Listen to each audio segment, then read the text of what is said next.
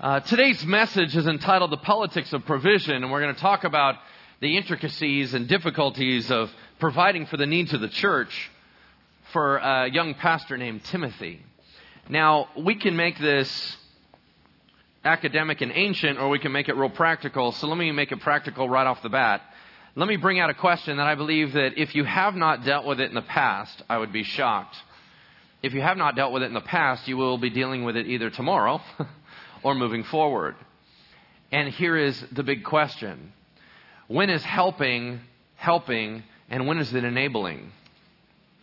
If you have ever had a family member that came to you for assistance, if you ever had a friend that made some decisions in their life and ended up needing some help from you, you've wrestled with this. You've wrestled with the idea of when am I bringing benefit to them or when am I band aiding something that needs to be fixed?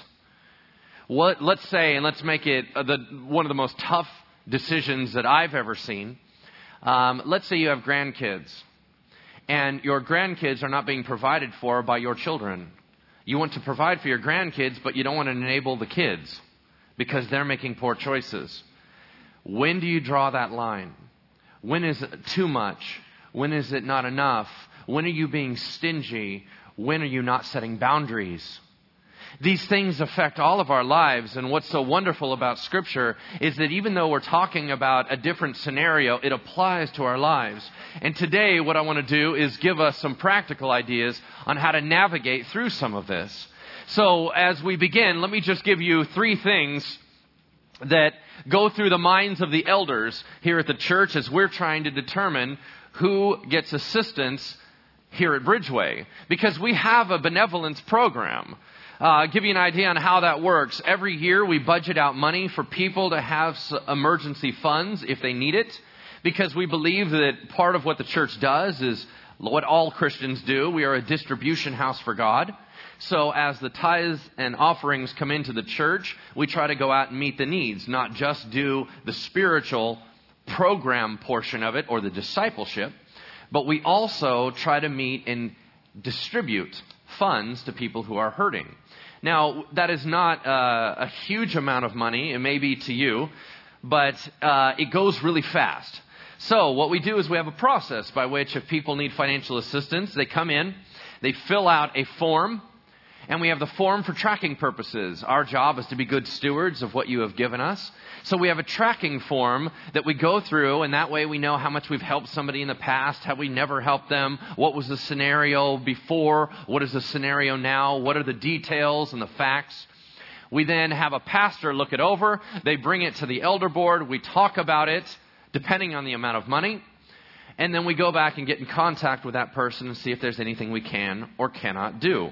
Along with that, we do different things about giving advice and financial counseling and things like that. We produce resources for them.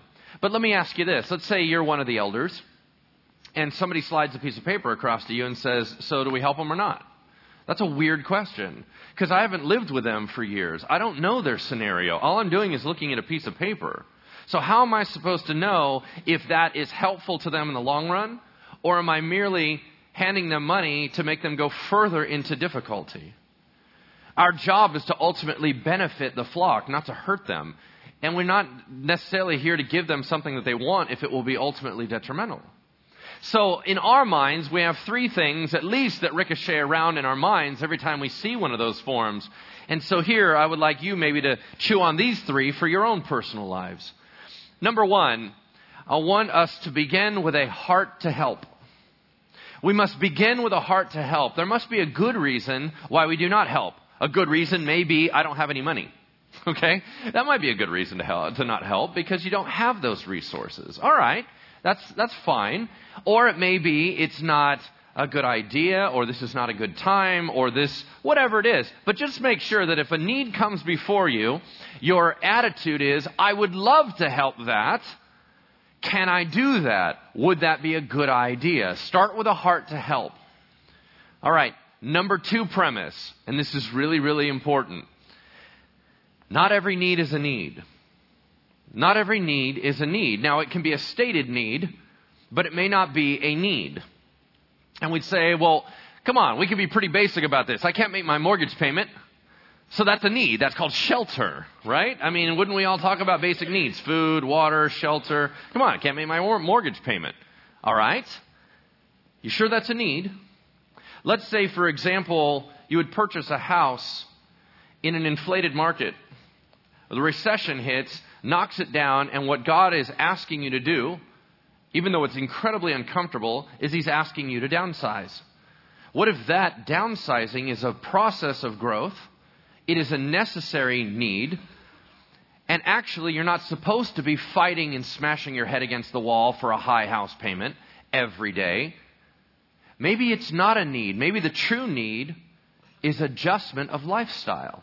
What if that is a need? Then it is more of a want. I would like to remain in this home because this is where I've made my heart rest. I would like to remain in this home because to downsize would be very disturbing. I would like to remain here because we are in the school district where my kids have all their friends. I understand there's valuable reasons to remain where you are. The idea of downsizing for me and my family would be highly disruptive. I get that. But what we're talking about is what is God doing? And He's shooting long term. Not every need is a need. All right? Last one. Not all help is help. Not all help is help. Sometimes help hurts. I have a number of people in my own personal life that I have observed and worked with for years, and they continue to make the exact same mistakes that they did as a teenager. Because every time things got really rough in their lives, someone bailed them out. Every time. Their character remains the same, and their situation skips across the surface, and they never grow up. That's not helpful. Long term, you're hurting them. You're cutting their legs out from under them. You're not allowing them to strengthen their muscles. You're not allowing them to grow up. So, not all help is help. Sometimes it is, sometimes it's not. What we are about to see in Scripture is that God is all about generosity and all about boundaries. How do those two work together? Would you turn with me to 1 Timothy chapter 5 verse 1? 1 Timothy chapter 5 verse 1. Page 840 in the Bible's handed to you. The fill in the blank in front of you on your sheet is this. How we deal with needs says something to others about God. How we deal with needs. Now, that may be we as a church, that may be we as elders and pastors, or it may be we as in you and your home life. How we deal with needs, if we pass by someone asking for money on the street, it says something about God if it is a Christian. Because remember, we are God's ambassadors. They will look at us and say, How does God feel about us? And they will look at you. So, what are you telling them that God thinks about them? Sometimes you will express that God is stingy and that God is not interested in helping their need whatsoever because it's all about your problems. Another time, you may express that God has no boundaries and you're a doormat. Neither one of those are acceptable. So, where do we draw the line? 1 Timothy chapter 5 verse 1. Let's just read the first two verses and then we'll pray for the word this morning. Talking about relationships and managing uh, issues in the church for a young pastor, Paul starts with this. Do not rebuke an older man harshly, but exhort him as if he were your father. Treat younger men as brothers, older women as mothers, and younger women as sisters with absolute purity. This does not just stand for pastors, this stands for all of us. So, how are we going to manage these politics? Let's pray about it. Heavenly Father, thank you for this morning. That, Lord, these are real issues that we're facing day to day. And even though you're using Paul to disciple Timothy, we can learn, we can be a fly on the wall, and we can learn what you might have for us. God, give us wisdom. You said in your word that if we ask for wisdom, you would give it to us graciously and with abundance. So we pray, Lord, that we would be wise stewards of what you've given us and that we would be proper distribution houses for you. In Jesus' name we pray. Amen. All right, so let's see what he has to say to this pastor. Imagine here's Timothy, who we know he's under 40, and he has to correct and encourage and exhort and admonish and do all the things that a pastor has to do. What happens if they're older than he is? Well, there's some practical advice that Paul gives him. First one, he said, Do not harshly rebuke an older man, but treat him as if he were your father. Well, how do you treat your father? It's interesting because you would do it with respect. You would do it in a very different way than you would just a man. The word harshly rebuke actually comes from the Greek word to strike. No, you don't get up in their face. You don't shout from a distance. You don't try to bully. You don't try to push your way. You're not arrogant. But you come in with respect. And the word that it says to treat him as your father is the same word that is used for the Holy Spirit. It's paraclete. It says, come alongside him to guide him. There is a certain amount of gentleness, there is discipline, there is strength, but there is a certain amount of involving yourself in the situation, not shouting from far away. Then we're to treat the older women that need correction, comfort, whatever it is, as if they were our mothers. What does that mean? It means with kindness and humility. Um, my mom recently um, I just found out had a whole bunch of stuff just stolen from her house. And I was just thinking, you know what? For a single woman who's later in life, for someone to prey upon that, there's some huge violation there. And I instantly get defensive and protective over my mom. Well, in the same way, we realize that here in this church, there are some ladies here that are older than myself. My job is to treat them with absolute respect and to get as defensive for them as I do about my mom, right? How do we treat the younger men? Well, we treat them as brothers. My job and our job is to treat you guys as equals. It's not to put you down. It doesn't matter your age. Remember, I started here very young. So if I look at you, every time I've talked to high school group, or if I've talked to kids of any age, I always let them know that they are valued and respected in my eyes. Doesn't matter. Kids are incredibly valuable to the kingdom of God. And so my job is not to lord things over them, but to look at them eye to eye. How do we treat younger women? It says that we are to treat them like our sisters with absolute purity. There's a sexual tone to that, saying Listen, what are you doing? Remember, Timothy is a single pastor and he's in Sin City.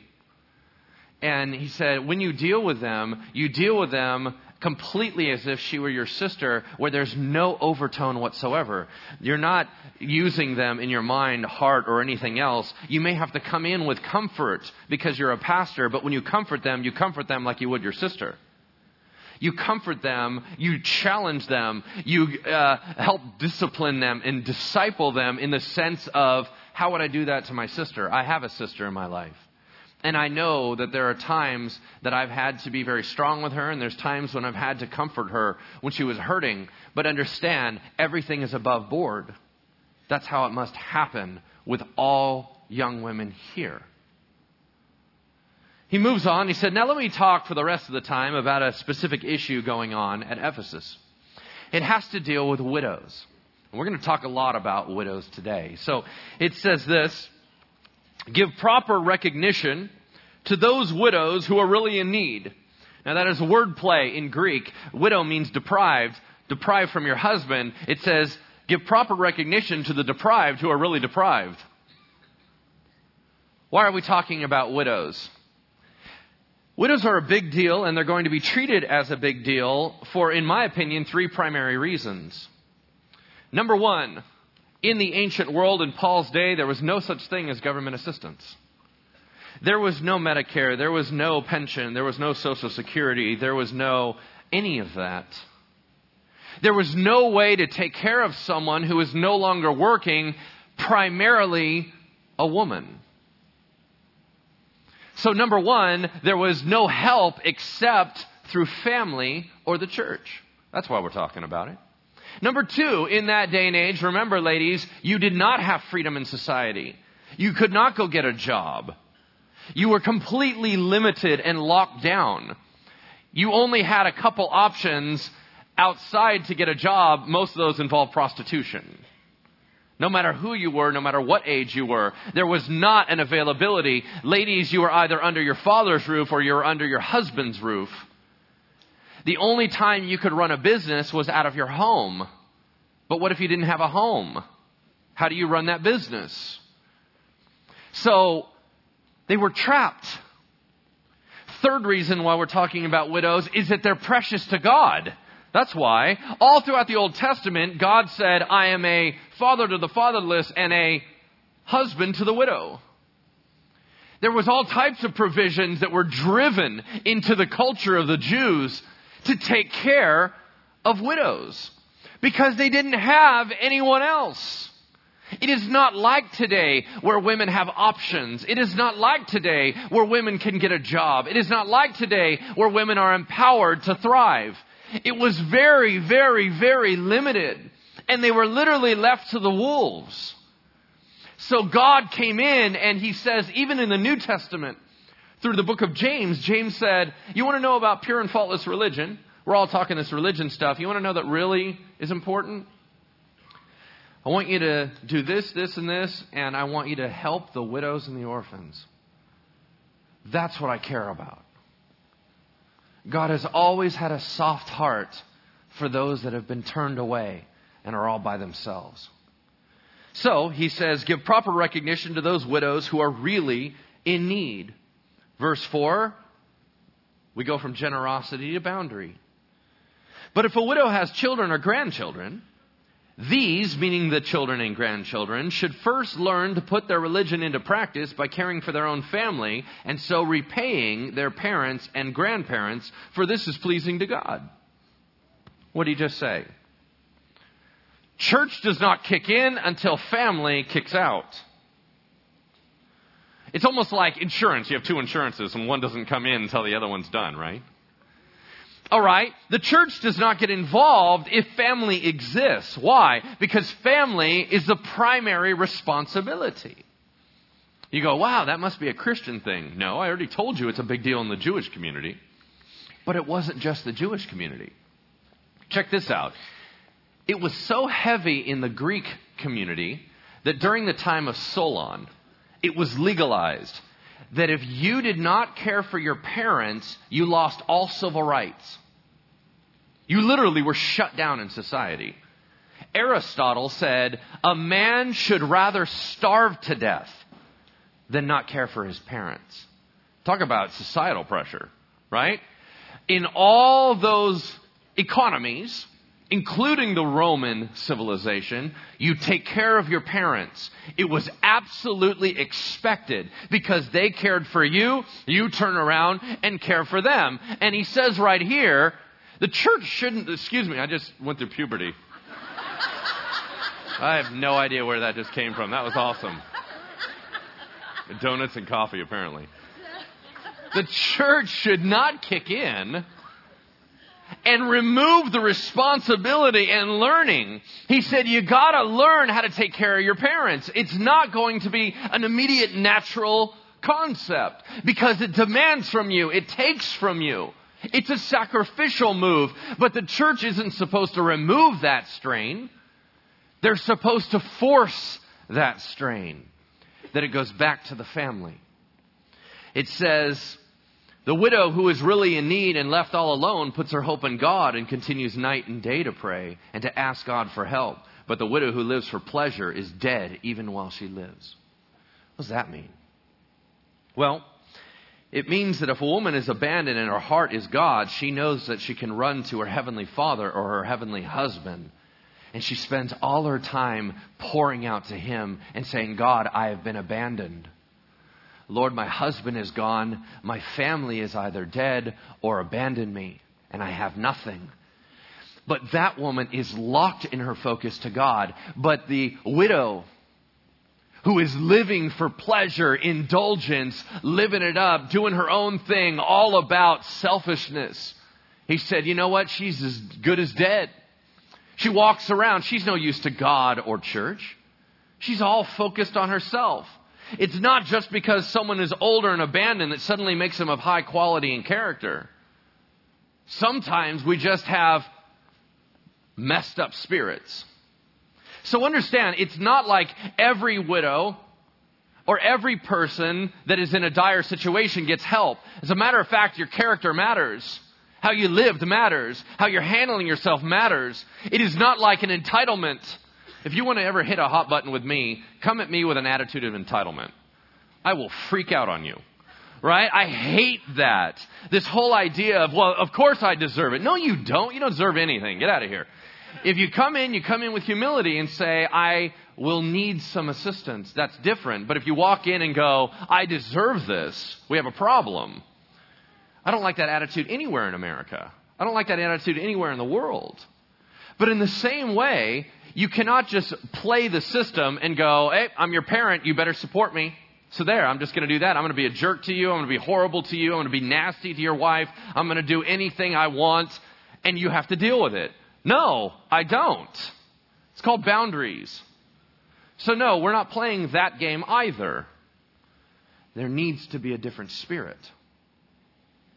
It says, Give the people these instructions, verse 7, meaning Timothy teaches this to the church and to the widows, so that no one may be open to blame. And look at verse 8. This is once again, it put the personal responsibility, slides back to generosity and protection. Verse 8 is one of the most powerful verses that will blow us out of the water. But here's what makes it more intense the first word. The first word says, if. Do you see that? The better translation is since. Loaded in the Greek term is the assumption that Paul is talking about this is already happening in Ephesus.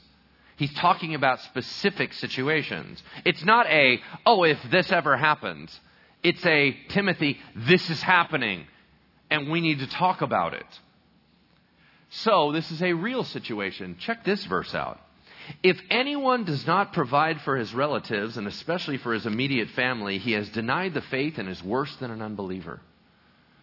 Well, that's pretty clear. Do you provide for your immediate family? You better. Because God's watching. You do not just go, I'm going to do whatever I want to do and feed myself. You provide for your immediate family. To make it a little bit more intense, the word for provide means to anticipate, think ahead, see the need in advance, and plan for it. If anyone does not observe, watch, and plan for the needs of his immediate family, he has practically in action denied what he says he stands for, Christianity, and has become more useless to the kingdom than a non believer because it's a violation. Wow.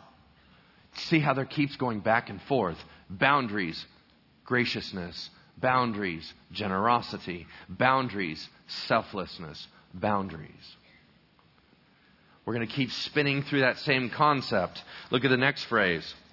No widow may be put on the list of widows unless she's over 60, has been faithful to her husband, is well known for good deeds, such as bringing up children, showing hospitality, washing the feet of saints, helping those in trouble, and devoting herself to all kinds of good deeds.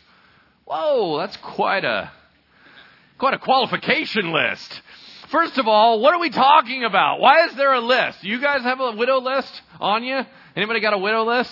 I'll check it up against mine, see if we have the same players, right? I'll trade you one widow for another, right? Here's the deal. What are we talking about? Why is there a widow list? A widow list for what? Well, every other time I've ever read this until I did some more research, I always assumed it was merely a list for people that would receive help or financial assistance. That's option number one. And that could very well be what it is. What's so odd about that is that if we're talking about a list of people who have needs, why are there so many qualifications? Number one. Number two, what about men? And number three, what about families? What about a 59 year old widow? Doesn't quite make the cutoff, right? She's way too young to have that. What about her? Is this a list of financial assistance that literally no one under 60 is going to get any help? Something seems weird about that. So the second option, upon examination and study, is that this was a list of a certain group of widows in the church that became basically an order of leaders. You're like, what? Where'd that come from? What you are about to hear is a phrase in this passage that says they make a pledge, a pledge to Christ. Remember, if you were a widow over 60 in this culture, you had no other means. The church would then take them on full time in support. They would become completely dependent under the church. But the church, historically, has always expected that if someone received benefit, they would give back. They would, in the early church, I have always referred to this ancient document called the Apostolic Canons. It was different ways that the church worked in the ancient world. It said in there, the widow should then have wool and make things for other members of the congregation. That they would pray for the congregation and shield the congregation. That they would serve. That they would do these things. If they were supported by the church, they brought benefit back to the church. Is that what this list is? Or is it option number three, which I believe? It's both. That if a woman was to receive assistance, they would basically sign a covenant with God to enter into basically being a nun. They would say, I will never get married again. I will lock into this concept. I will serve the church. I will be part of a special group who are supported by the church but do ministry on behalf of the church. That suddenly makes sense of all the qualifications. It makes sense of all the th- words that are about to be used. And quite frankly, it completely changes the tone of this passage. Let's keep moving on. Let's look at it. No widow may be put on the list of widows unless she's over 60. Why 60?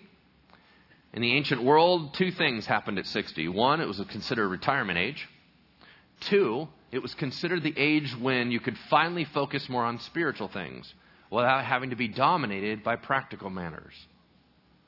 Now, Granted, that was also an estimation that it was less likely in that day and age that you were going to go get remarried. Now, in today's day and age, man, that age is about 99. All right? So, a little different now.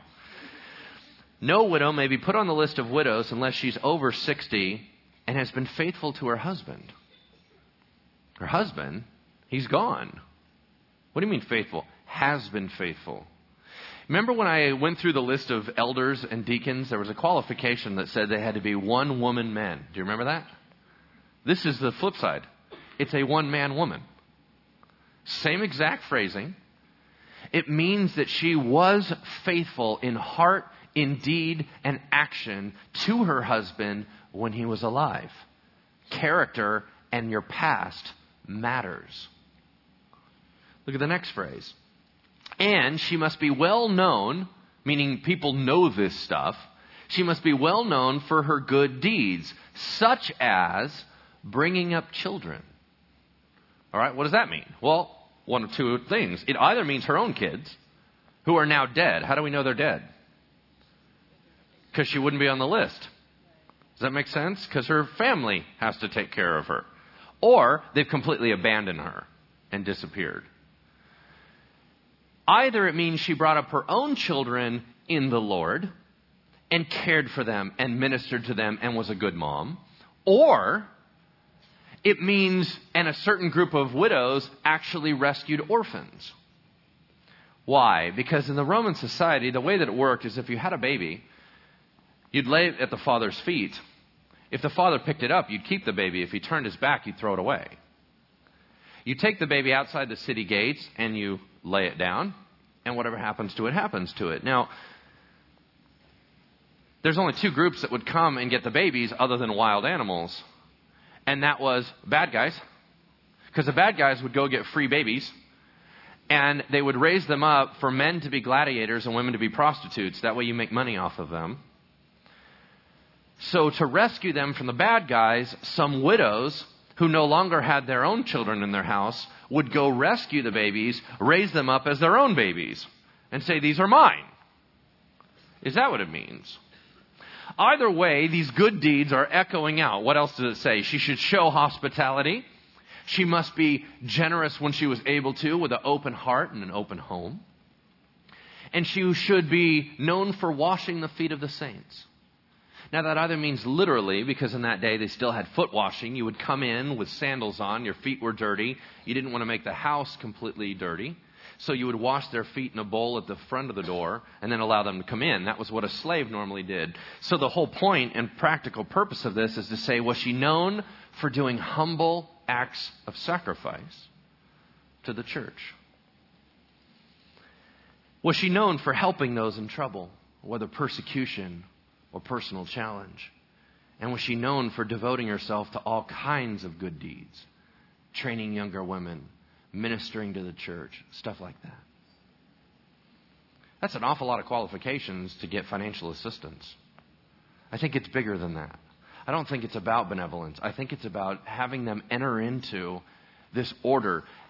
A couple hundred years after this was written, there was actually an official order in the church of widows that were leaders. This formalized in the history of the church, where there was elders, deacons, pastors, widows. And they would go from house to house and minister to the sick and take care of the needs and give counsel and help the younger women get trained up. And they would work on behalf of the church. All right. With that background, which is so crucial, the next one becomes far less offensive. All right? Finish it out and talk about the younger widows. Just for fun, let's read through it without thinking of what we just said and see if it's offensive to you. As for younger widows, don't put them on such a list. For when their sensual desires overcome their dedication to Christ, they want to marry. Thus, they bring judgment on themselves because they've broken their first pledge. Besides, they get into the habit of being idle and going about from house to house. Not only do they become idlers, but also gossips and busybodies, saying things they ought not to. So I counsel younger widows to marry, to have children, to manage their homes, and to give the enemy no opportunity for slander. For some, in fact, have already turned away to follow Satan. All right, if you didn't know that background, ladies, are you offended yet? Here's what I just said. If you're under 60, girls, y'all know you need a man, right? I mean, you really, uh, you're pretty much going to fall apart. Okay, so here's the deal. You're going to try not to have a man, but we all know you need a man. All right? So along the way, you're going to want to have kids. You're going to want to be close to a guy. You're going to want to have that. So you're really not any good on your own. I'll Just tell you that. And then, if you are on your own, it's almost positive that you're all going to become idlers. You're just going to sit around. You got nothing to do. What? You got no skills. Right? So you're just going to basically sit around. You're going to go from house to house, and we all know you're going to start gossiping. Right? Because that's just your nature. And so you're going to end up gossiping, you're going to tear the whole thing apart. So really, single women are a huge, massive drain on the church. All right. Unfortunately, if we read through our passage and we don't do our context, that's what you just heard. That's why people keep going, the, the Bible's so mean to women. Stop. It's not at all what it says. Let's put it back to the framework. What is this list for? The list is for creating an order of women who are committing the rest of their lives to never getting married and to work for the church and do what the church is asking them to do and to give up all their personal rights and dedicate themselves to the ministry. All right? Now let's read it. As for younger widows, and younger means 59. As for younger widows, do not put them on such a list for when their sensual desires, that word means craving for relationship, craving to be with a husband, to have a family, that relational pressure within them to connect. For when their sensual desires overcome the contract they signed, the dedication to Christ, they will want to marry. Thus, they bring judgment on themselves because they've broken their first pledge. Meaning, ladies, why in the world would you go on this list? You have so much vibrant life ahead of you, aren't you going to want to connect with other people? Why would you suddenly drop into nun status when you don't know what's moving forward? That would be very unwise. And don't even allow them to get on this list. Because you're only going to cause problems in their lives. In my personal opinion, I feel that because of the vow of celibacy that priests take, they run into great difficulty. I think it's putting undue pressure upon them that they are not able to withstand. And they end up snapping and cracking in different areas. I don't believe it's fair, especially for young men. So, in the same way, he said, don't let young ladies sign off the rest of their life because they don't know what's next. Imagine this. Let's say you lose your husband at 35. In your grief, pain, you say, I never want to be with another man. My heart was with my husband. I only have a desire for him. Uh, only one that can ever take care of me is Christ. I have no way to make a living in this society, so I want to join the order. The church isn't going to allow you to do that.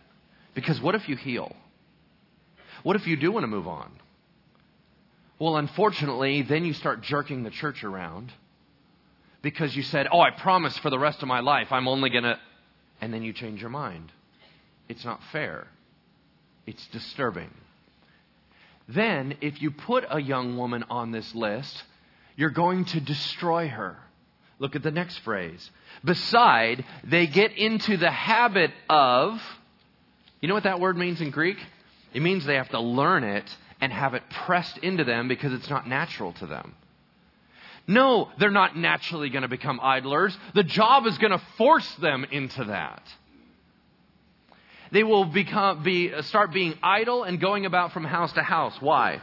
Because that's their job. What's the job of the widows? To go from house to house and hear personal information and they do not in society have any other outlets. They do not have a home to take care of. So what are they supposed to do with their time? Only women who are a little bit further in life, where they can settle their own spirit, have the ability to be able to go, you know what? I can focus on this alone. I'm not in the nesting phase. I'm not in this phase of having to build, build, build. I'm able to slow down and focus on the Lord. He said, Why would you force younger women into that and distort, distort their spirit?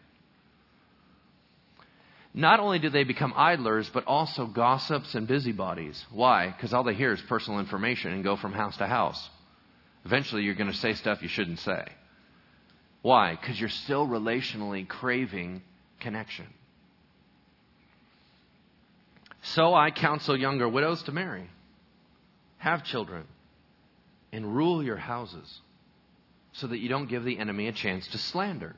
Don't let the enemy come in and go, see, look, I just destroyed the church. Check it out.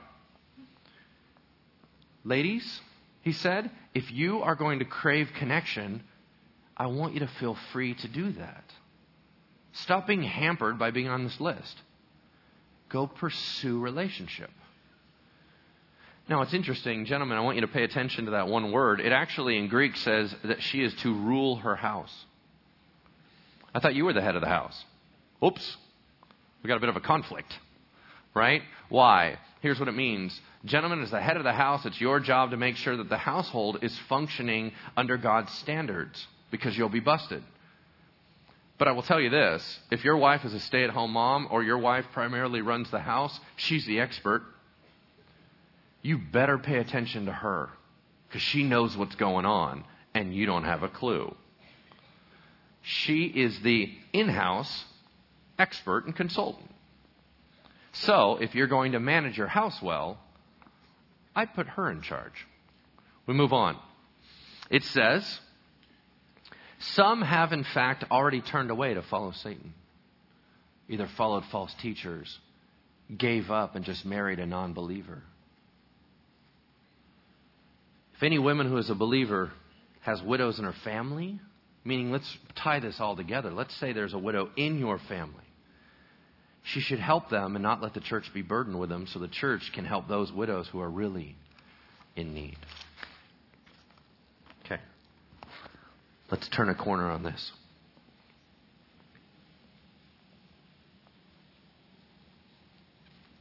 Boundaries, generosity. Boundaries, Generosity.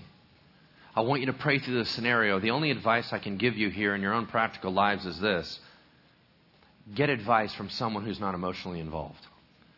if you are struggling through a family situation of who should I support, how should I support them, you need to get someone who's not in the family to sit down with you and listen. You're going to be embarrassed. They're going to look back at you and go, You've spent how much on that person? You're going to be embarrassed and not want to share all the information. They need to know all the information. They need to be wise. They need to be able to help you sort it. But stop letting it all stay in your own head or just between you and your husband because it's too much pressure.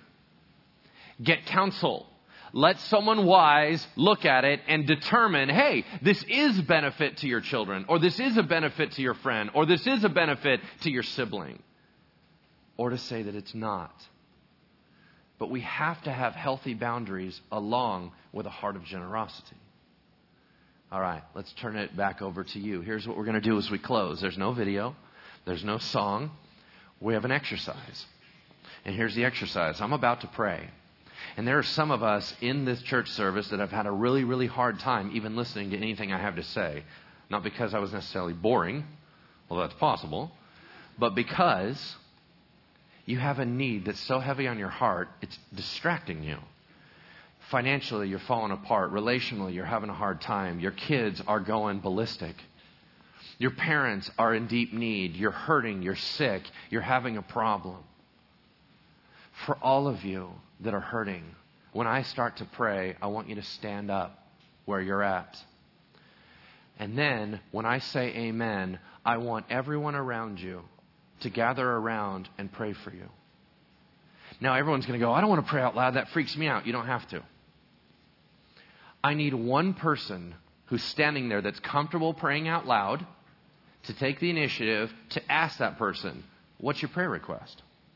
Share your prayer request very quickly. This is not a long treatise on why life is horrible. They take that information and they pray for you. Everyone else just remains silent and agrees in prayer. To agree in prayer means laser focus on what that person's saying. And when they say something you agree with in your heart, you spirit you quietly say in your mind, Lord, that is absolutely what I agree with. I want all of us to pray. I don't want one person leaving here feeling like they have not been loved on or prayed for if they're hurting. We're only going to do that for about five minutes. We're going to play some music. I want you to be able to close up prayer. If you do not have anybody to pray for, I want you to say a general prayer for all the needs here and then feel free to be dismissed. Okay? But let me go ahead and pray, and I want all of you with needs to stand up. Heavenly Father, we lift these needs to you right now as a family. That, Lord, we can't fix all their financial problems. We cannot fix all their relational problems. But, Lord, we can pray and we can ask you, as their Heavenly Father who cares for them more than we do, would you meet their need? Would you heal them today, restore them today, give them wisdom today, help them today? We lift them up to you in the name of Jesus. Amen.